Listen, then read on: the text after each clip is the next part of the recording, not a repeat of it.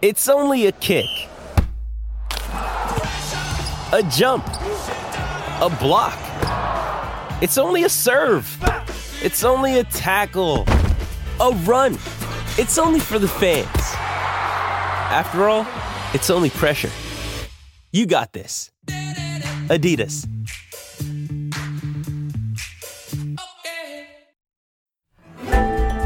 Welcome to the Mike Smith Show podcast. This is your one stop shop for all the latest happenings in BC. From breaking news and developing stories to giving the big headlines a closer look, the Mike Smith Show is here to keep you dialed in and up to date. Let's begin. All right, good morning to you.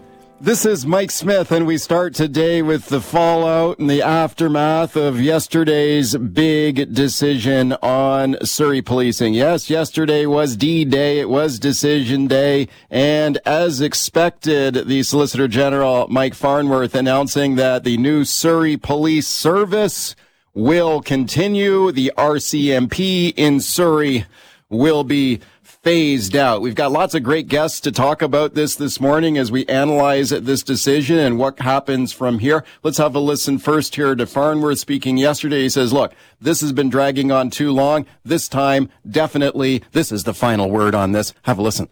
This decision is the, the final decision. Uh, the direction is clear. It's done under the authority of the, uh, of the Police Act. Uh, and we're very confident in the, uh, in the legal authority on which this decision is made. Okay, let's start our coverage this morning. My guest, Kash Heed, British Columbia's former Solicitor General, former Chief of the West Vancouver Police Department, now a Richmond City Councillor. Cash, thank you for coming on today. Good morning, Mike. Okay, good morning to you. And when you hear the minister say there that this was a, a legally a legal decision, this is the final decision, this was done under his authority in the Police Act, a law that you're very familiar with, is he right? Can he do this? Absolutely. Under Section 2 gives them the clear power to do this not only for Surrey, but to ensure the safety, security, and protective services for all of British Columbia. It's a responsible decision he made, and what, it was the right decision. Okay, so do you believe that Brenda Locke and Surrey City Council, do they have any other option other than to go along with this? I mean, there has been some suggestions about uh, fighting it in court. Well, my understanding is there will be a bit of noise created by that local government, but when you look at it, I'm sure they'll try and ask for a judicial review. Uh, I'm sure that will be opposed almost immediately by the province. They may ask for an injunction. I'm sure that'll be dismissed right away. There are no other options. This is a uh, clear definition, a clear authority within the BC Police Act. It's one that uh, we utilized previously when I was dealing with the Esquimalt Victoria dispute. And again, it's ipso facto, and uh, the law is uh, quite clear here in British Columbia with respect to that. Why do you think it is the right decision? Because we need to reform policing. We've called for uh, police reforms for so many years. Uh, when you look at just that particular issue, when you look at the all party committee that got together that uh, created the recommendations going forward on how we need to implement changes to the BC Police Act, when you look at just this specific situation, when you look at the impact it would have on other communities that are served by the RCMP in British Columbia, particularly, and the fact that if we had to put the resources in Surrey, those resources from those communities would be diminished considerably and it would lead to more safety concerns. Mike, we have 1,500 vacancies in the RCMP in BC alone, 500 clear vacancies, and 1,000 people on other leave. They cannot do it. They cannot continue on with contract policing because they just don't have the resources to do it. They've stretched themselves too thin. Okay, Farnworth touched on this point yesterday in his news conference. Let's have a listen to what he had to say here. His concerns about shutting down uh, the Surrey Police Service several years into the transition and what that could mean. Let's listen to what he had to say, then I'll get your thoughts. If you have a mass exodus of Surrey Police Service officers, how are you going to restaff them? Uh, and taking them from you know, um, other communities, whether it's through overtime, taking resources from you know, highway patrol or major crime unit or other specialty units. That impacts other communities, and I said that cannot happen. Okay, but as you staff up this new police force, Surrey Police Service, don't the same dominoes continue to fall? Like, won't there continue to be poaching of police officers from other jurisdictions? Not necessarily. I think you mitigate it over a, a longer period of time where, in fact, you get it from different uh, organizations, whether it's independent municipal police agencies or transit police and all of that. You don't have this direct impact that almost has to be made immediately. And the other part of what the minister uh, would keep in mind is the fact that the severance pay would be upwards of 75 million borne by the taxpayer. Again, at the end of the day, there's only one taxpayer here. We need to make sure that we we don't impact them more than we have by the silly dispute that we've had ongoing for several years now in Surrey. Okay, what does this mean for the future of the RCMP as a whole, do you think, in, in British Columbia? Because there's been a lot of questions about that. It, well, and whether the RCMP are sustainable here in BC going forward. Well, this was foreshadowed in some announcements out of uh, Ottawa uh, this past week where they were talking about redefining the RCMP. And it's a concept that's been brought forward over a decade ago, how they were stretched too thin, as I mentioned, across Canada, where they had federal uh, authority uh, and duties that they had to maintain. They had terrorist activity that they had to deal with. They had contract placings not only with provincial governments, but certainly with local municipalities they are just spread too too thin. They were always meant to be just a federal force under the Constitution Act. They gravitated toward this contract policing, and I think that has really diminished their credibility within the police environment in Canada and elsewhere around the world. I think in talking to, well, not I think, in talking to several RCMP officers, they want that redefining. They would like to go to the federal position. I think we'd be better off as a nation if we had them stick with those duties that affect us the drug issue, the organized crime issue, the, uh, uh, the terrorist issue, the cyber crime, all of those federal duties that we need more resources on. I think the government would be wise to put them in that federal role. They'd be wise to have the provinces, which they're delegated under the Constitution Act, to look after policing within their boundaries, and they could contract to local governments or the creation of uh, uh, regional police services. Speaking to Kash Heed about the announcement yesterday on Surrey policing the RCMP to be phased out in Surrey. I mean, this has been dragging on for years, Kash. It's cost a ton of money. Uh, right now, you have this very kind of weird situation where Surrey effectively has two police forces. You've got RCMP officers and Surrey Police Service officers working side by side, often in the same, traveling in the same vehicle, responding to the same calls. And I want to play a clip here of Norm Lipinski, who is the chief of the Surrey Police Service, and he called yesterday on everyone to, you know, put down. Let's let's all get along here and make this work. And he said the police officers who are working in Surrey right now, no matter what uniform they're wearing, he said they are they are showing how they are working and getting along, and they're setting the example for the politicians. It appears. Let's have a listen to Lipinski speaking yesterday, and I'll get your thoughts. Frontline SPS and RCMP officers have set the example. Every day they put aside differences in their respective organizations and focus on the necessary work that needs to be done.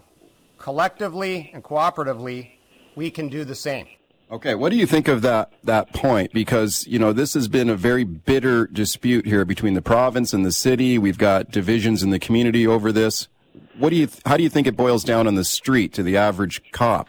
Well, let me tell you, this bitter dispute is not reflective on the men and women that are out there 24 7 delivering the service that we need in uh, Surrey right now. And I think they're the professionals in this area. This schoolyard behavior between, especially the local government there, is very upsetting. So uh, I think Chief Lipinski is right in his uh, assessment that the officers that are on the ground, they're going to be serving you regardless of the leadership problems or the political problems that arise out of this. Hopefully, a lot of that now has been put aside, Mike, and we can move on as professional adults in the profession of policing.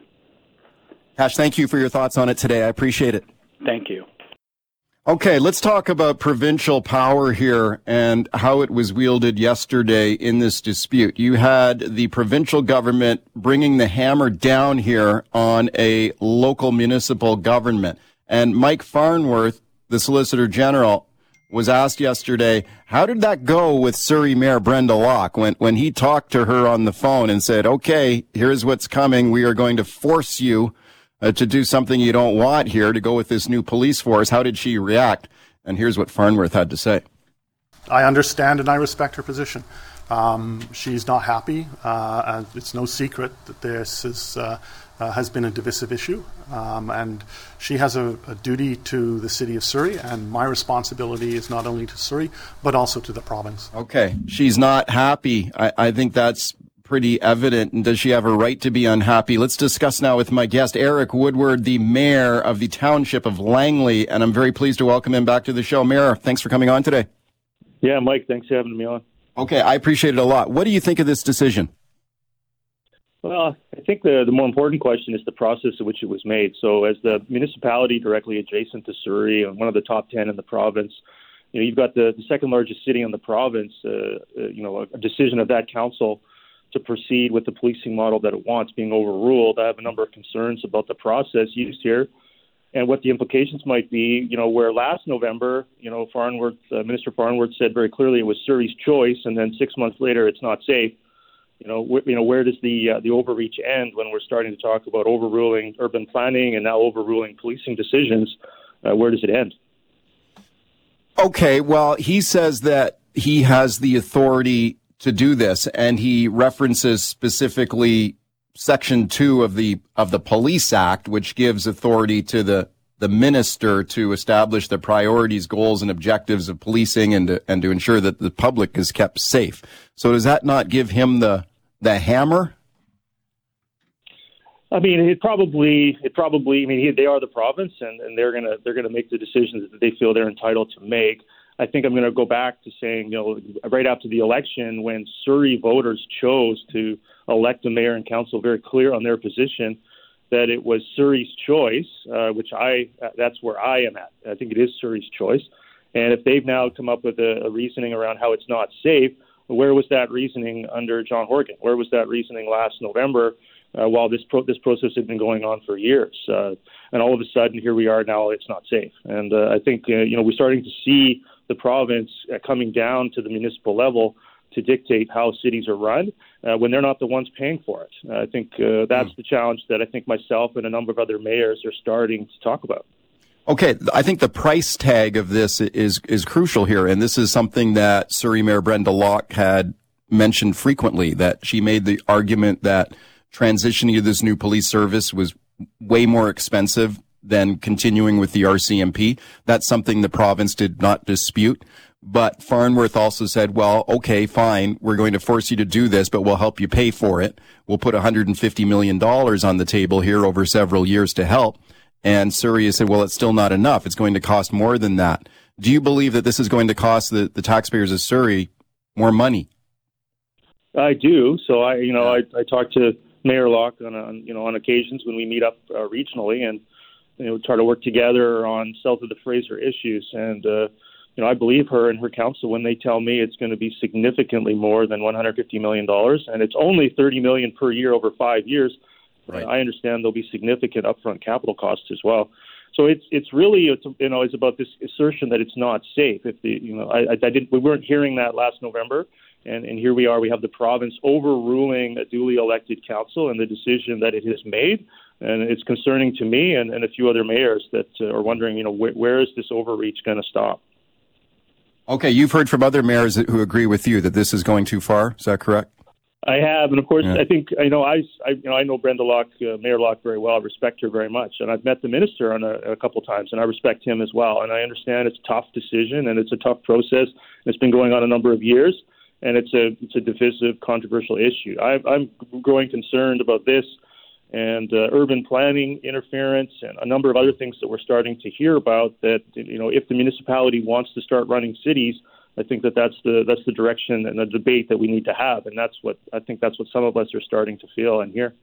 Yeah, speaking to Eric Woodward, the mayor of Langley Township, did the province go too far here in forcing Surrey to go with this new Surrey Police Service? Um, you have local police, policing issues of your own in Langley Township there, right? Can you remind the listeners about what's going on there? And, via, and do you think maybe the, the province could interfere there? Well, we have a shared RCMP detachment with another municipality, the city of Langley. And it, yeah. there's a number of challenges that have, that have emerged with that shared model, and we are, we have uh, notified the province and voted on as a local council to move in the direction of having our own RCMP detachment. We are not contemplating a civilian force, uh, never have. And so, you know, is that process also going to be, you know, reviewed to a significant extent, or will, will be will we be allowed to pursue the policing model that we want, that is outlined in the Police Act, to be the responsibility of the municipality to choose that? And, uh, and, if, and if that is not a right that municipalities have, we would like to know that. Mayor Woodward, thank you for your time this morning. I appreciate it. Thank you very much. Does Monday at the office feel like a storm? Not with Microsoft Copilot. That feeling when Copilot gets everyone up to speed instantly? It's sunny again. When Copilot simplifies complex data so your teams can act, that sun's shining on a beach. And when Copilot uncovers hidden insights, you're on that beach with your people and you find buried treasure. That's Microsoft Copilot. Learn more at Microsoft.com/slash AI for all. Shipping can make or break a sale, so optimize how you ship your orders with ShipStation. They make it easy to automate and manage orders no matter how big your business grows. And they might even be able to help reduce shipping and warehouse costs. So optimize and keep up your momentum for growth with ShipStation. Sign up for your free 60-day trial now at shipstation.com and use the code POD. That's shipstation.com with the code POD.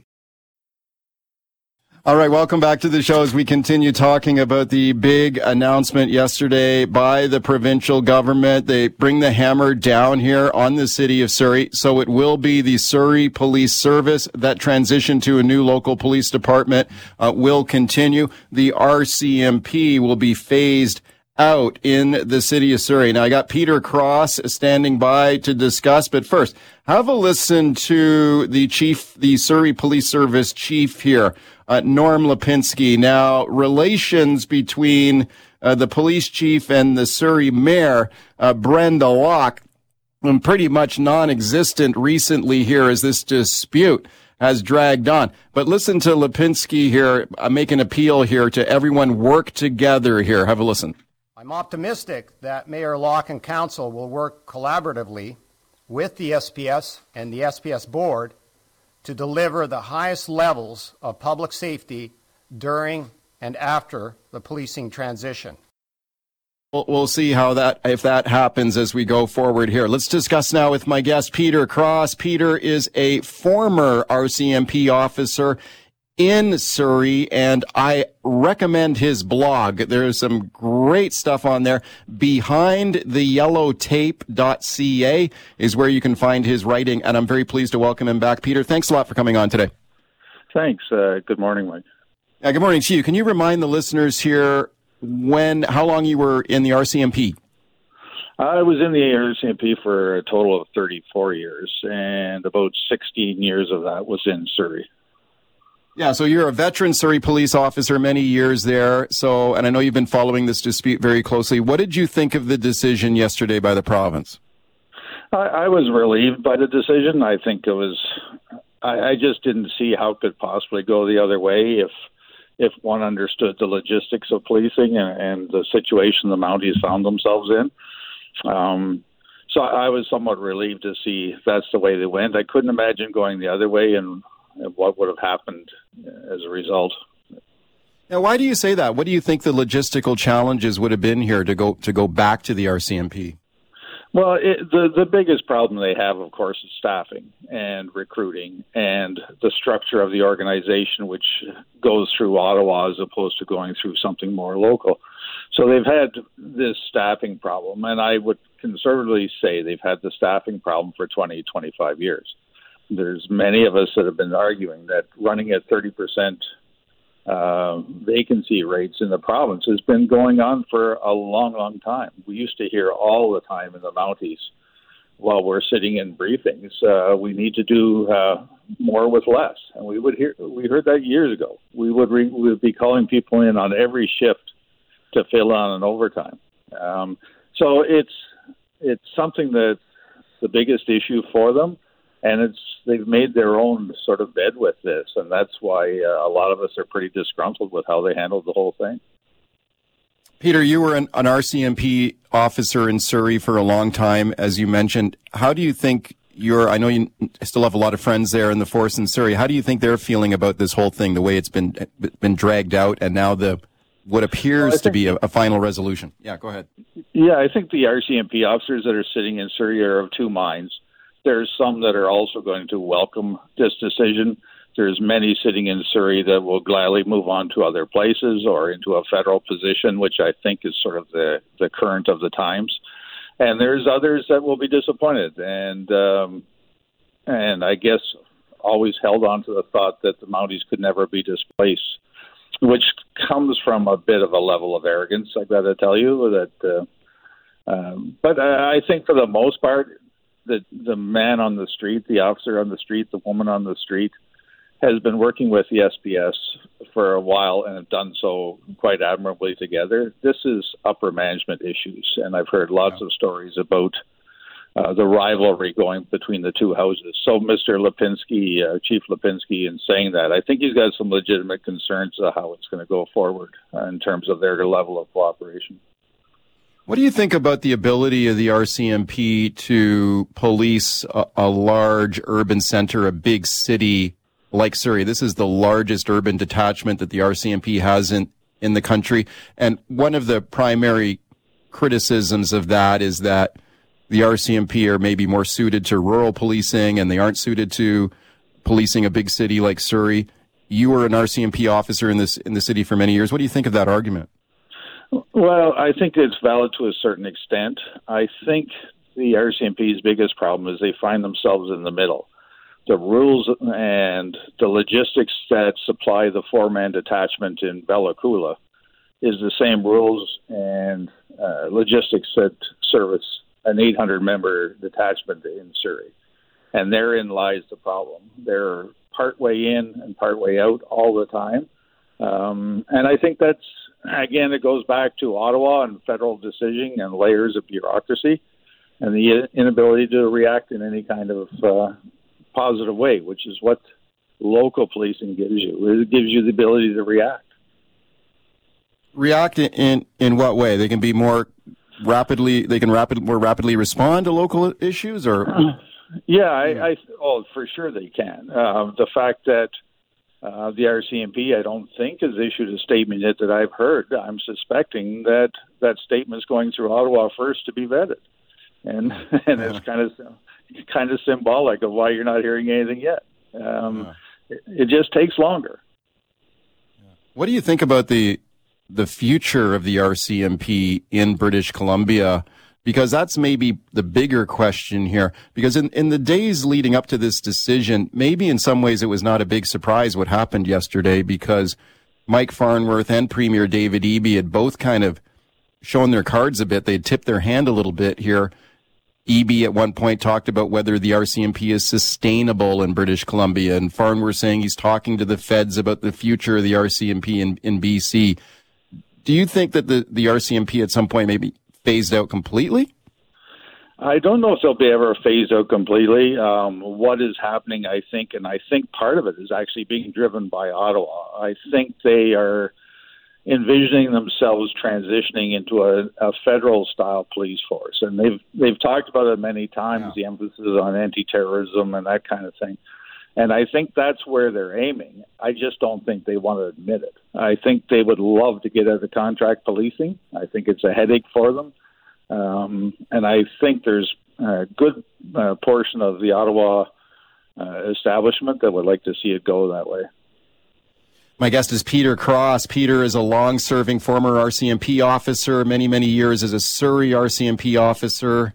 Behind the yellowtape.ca is his website. What do you think about the, the sort of patchwork of policing that we have in Metro Vancouver? We have individual RCMP detachments, we have individual municipal police forces. Now we have a new municipal police force ramping up in Surrey. Do you think it makes more sense to amalgamate all these police forces into a single metro police force. We've seen that happen in other in other municip uh, in, in other big jurisdictions in Canada. Yeah, and it's a debate that's going to always plague the the policing world. It's regional policing versus individual policing, and there's pros and cons on both sides of it. Usually, it's cost sharing that wins out on the regional side. Um, it's local authority that wins out on the local side. Uh, 20 years ago, I can remember debating whether there would be two regional forces in the, in the Lower Mainland, one on one side of the Fraser and one on the other side of the Fraser. And I think even VPD was in favor of that back then. So I, I think there's an ebb and flow to this, and I do think that's the way they're going. I would not be surprised to see various provinces adapt their own provincial police force. Mm-hmm. Yeah, and that's certainly on the table here in British Columbia too. Peter, thank you very much for your thoughts on it today. Thank you, and have a good day. All right, let's talk about the biggest sporting event in the world. I'm talking about the World Cup of Soccer coming to Vancouver in 2026. Of course, part of the North American staging of the World Cup. Now, we all know this is going to cost taxpayers here in British Columbia a lot of money. How much is it going to cost? Well, maybe it won't surprise you here with inflation going up. So are the costs to stage the World Cup. I got Vancouver Sun columnist reporter Daphne Bramham standing by to discuss. She's written an excellent breakdown of the cost. I've just tweeted it out for you. Give me a follow on Twitter. You will find the link there. Got Daphne standing by to discuss. First, have a listen here to Chris May, the general manager of BC Place on getting ready for the World Cup. We know that we'll need to put a, a, watering system in, a lighting system in, and, and then bring in the real grass. But right now, FIFA is working through exactly how do they make that happen? How do they make that happen consistently across 16 stadiums in different climates and three different countries? Okay, I learned in Daphne's story today that FIFA officials have already been on the ground taking a look at uh, BC Place to try and answer some of those questions. Very pleased to welcome Daphne Bramham back to the show. Daphne, thanks a lot for coming on today. It's my pleasure, but let's not forget the Women's World Cup started now. It's already underway, and that's another one that we've had already, but another one that's a big cost factor. Yeah, you're, dar- you're darn right. Good reminder there for sure. So, uh, congratulations on this story. I, I loved reading this because it, it's a it's a really good sort of comprehensive breakdown of some of these costs. So, Daphne, let's take a look at some of these the price tags here. What was what was the original price tag for the World Cup in the, at the beginning of this? Well, it was just an estimate, and it was yeah. going to cost between 240 million and 260 million. And maybe people will recall that what John Horgan said is that he didn't want to do it at first because he didn't want to give FIFA a blank check. And then he reneged and he wrote him a blank check anyway. So here we are. Oh, yes, I do remember the, the provincial government digging their heels in here and, and telling FIFA to get lost. they didn't want to do this, and then they changed their mind. So 240 to 260 million, and that's for what do we get for that? Well, we're not really sure. Mm-hmm. Um, we were told that we would get five games, maybe six right. games. Right. Um, now we may get as many as eight because FIFA has changed its mind and it's expanded the tournament. So there is now going to be the largest tournament ever. It's going to have more teams, more games. Um, but we don't know how many games we're getting. Uh, we don't know what teams we're going to get, and it makes a huge difference, right? I mean, if if you've got the worst teams playing, I mean, maybe people will still go because it's World Cup, but the tickets yeah. are expensive, so maybe they won't go. Um, and they, I think we can assume too that not that many people are going to travel here for some of the worst teams, but I might be wrong about that. There are lots of soccer fans who have told me I'm completely wrong about all of this. Um, so but that's just the beginning, right? So we don't know how many teams, uh, uh we don't know how many games, uh, we don't know when they're going to be played. What we do know is that FIFA has these very high demands. So among the things we have to do is for the entire duration of the World Cup, the city has to run a fan festival every day, fully programmed, um, with a big screen that that plays the games live but then it's got to also be programmed for the rest of the time. So there's got to have they've got to have other entertainment, they've got to have security, they've got to have food, they have to have cultural activities, and they have to have a place to hold it. Mm-hmm. And do we know where the, all those events are going to be held? This fan festival, where will that be? Where will that all happen? Of course, we don't know because no, the city of Vancouver has refused to provide any information. But okay. just just last week, they approved they approved upgrades to this amphitheater that's been planned for quite a while out at Hastings Park. Right. And it would as it would seem to be well, it would seem to be a good place, right? 10,000 seats. Um, and it was, I think the amphitheater, initially what they were thinking about too, was actually for the Olympics, because at the point that they started to talk about the amphitheater, really talk about the amphitheater, was when we were still bidding for the 2030 Olympics. But um, when it, when the model was unveiled in April, the cost was $64.8 million. But last week, the cost jumped to 103.7 million. Wow. Yeah, 40 million bucks. And that's before anybody's been hired. It's before anybody's started digging. And what they've done is they've they've it, it's called scope creep, and it happens with all of these mega events, right? Suddenly, oh, we'll use this as an opportunity to make it even better because we're going to make all this money. So they've increased the size, they've added more VIP suites, which to me you know, VIP suites, that just reeks of, of World Cup officials needing places to go because we're also apparently going to expand the number of, of VIP spots at BC Place. Anyway, the amphitheater is getting more VIP suites, it's getting a sound stage, rigging equipment, more dressing rooms, permanent food and drink concessions, a full production kitchen, 25 more washrooms, better landscaping, better signs, and an entrance feature. Wow. All of all of that and and they say that we're going to have all of these events. They're going to have a whole bunch more events, except we're not getting any more events than we were what they were talking about before they did the big upgrade. Okay, well, that is a very ambitious expansion of, of, this Hastings Park amphitheater for sure. And as you mentioned, the price tag, so it's gone from 64.8 million to uh, almost 104 million. So, you know, we know that inflation is, is been running high, but man, that's like 60% increase, but it sounds like it's mostly because, like you said, scope creep. So they're just making it bigger and flashier with more, more features, right? Right. And, and that's, yeah. That's not even, as far as, as far as I understand it, that's not even included in the $260 million.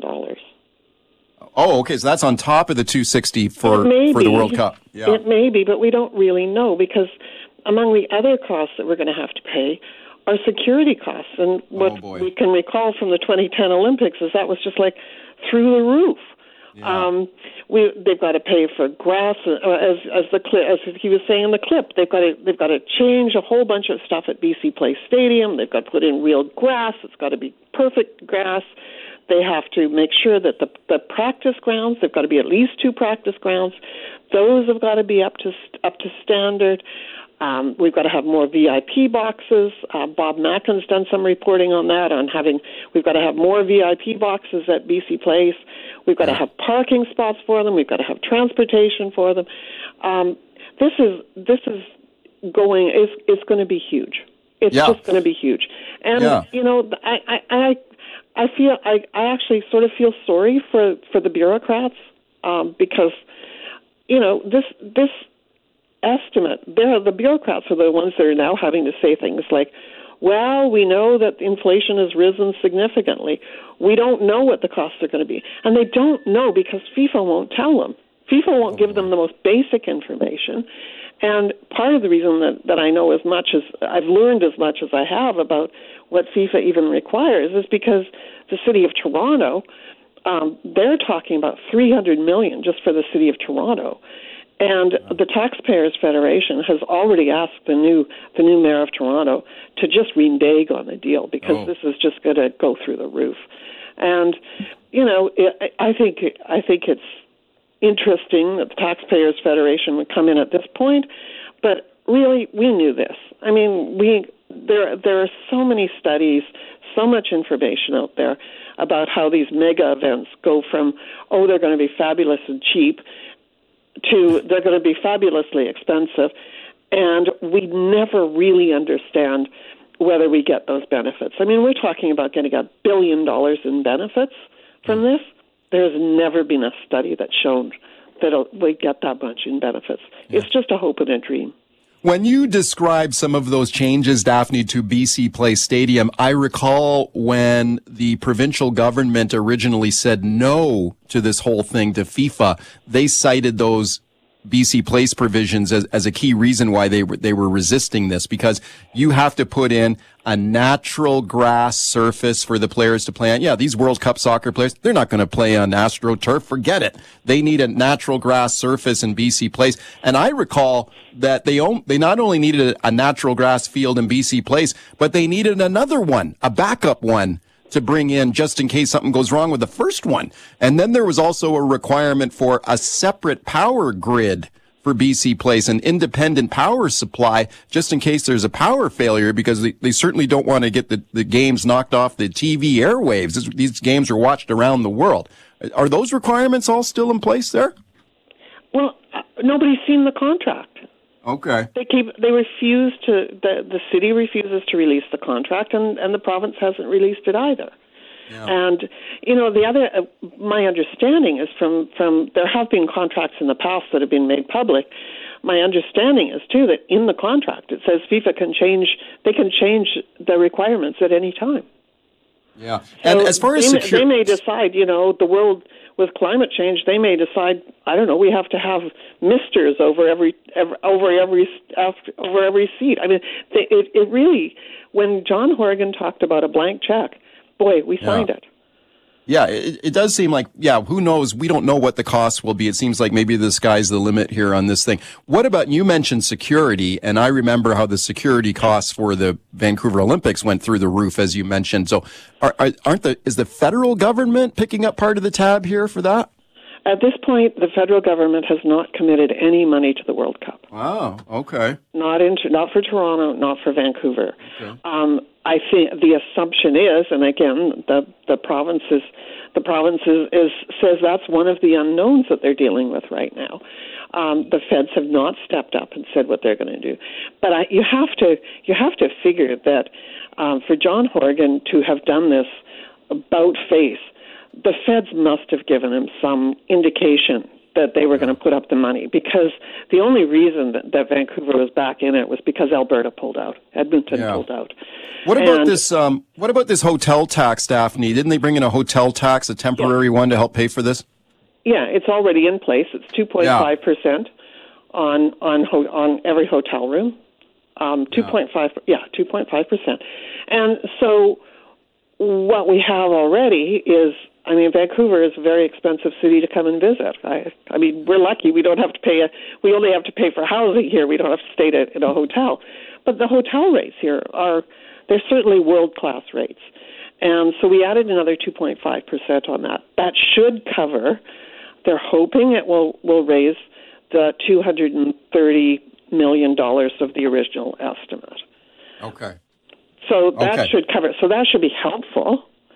Okay, what do you think there should be more? Okay, bottom line here for me, Daphne. Do you think there should just be more public disclosure and transparency around this? Like, let's see the contract. Let's know how much. Let's, let's see the price tag. I, I personally think that these mega mega events should not be held in this, in your city. I, mm. I think that, that that when we have so many problems to be spending this kind of money on an event that most people will never be able to afford to go to. Yes, everybody loves watching it on TV. Yes, it's great. Yes, it's a huge world event. But these are expensive things, and to, for city, civic, provincial, and federal politicians to commit to doing these with us without us having a chance to vote on it and mm. discuss mm. it is despicable. All right, Daphne, thank you for your time today. Great job in this story. I recommend it to the listeners. Thank you for coming on. My pleasure. Thanks for listening to the Mike Smyth Show podcast. Can't wait for the latest episode to drop? Tune into the show live from 9 to noon on 980 CKNW. Want to reach out to me personally with a question or comment? Send me an email, mike at cknw.com. Thanks again for listening.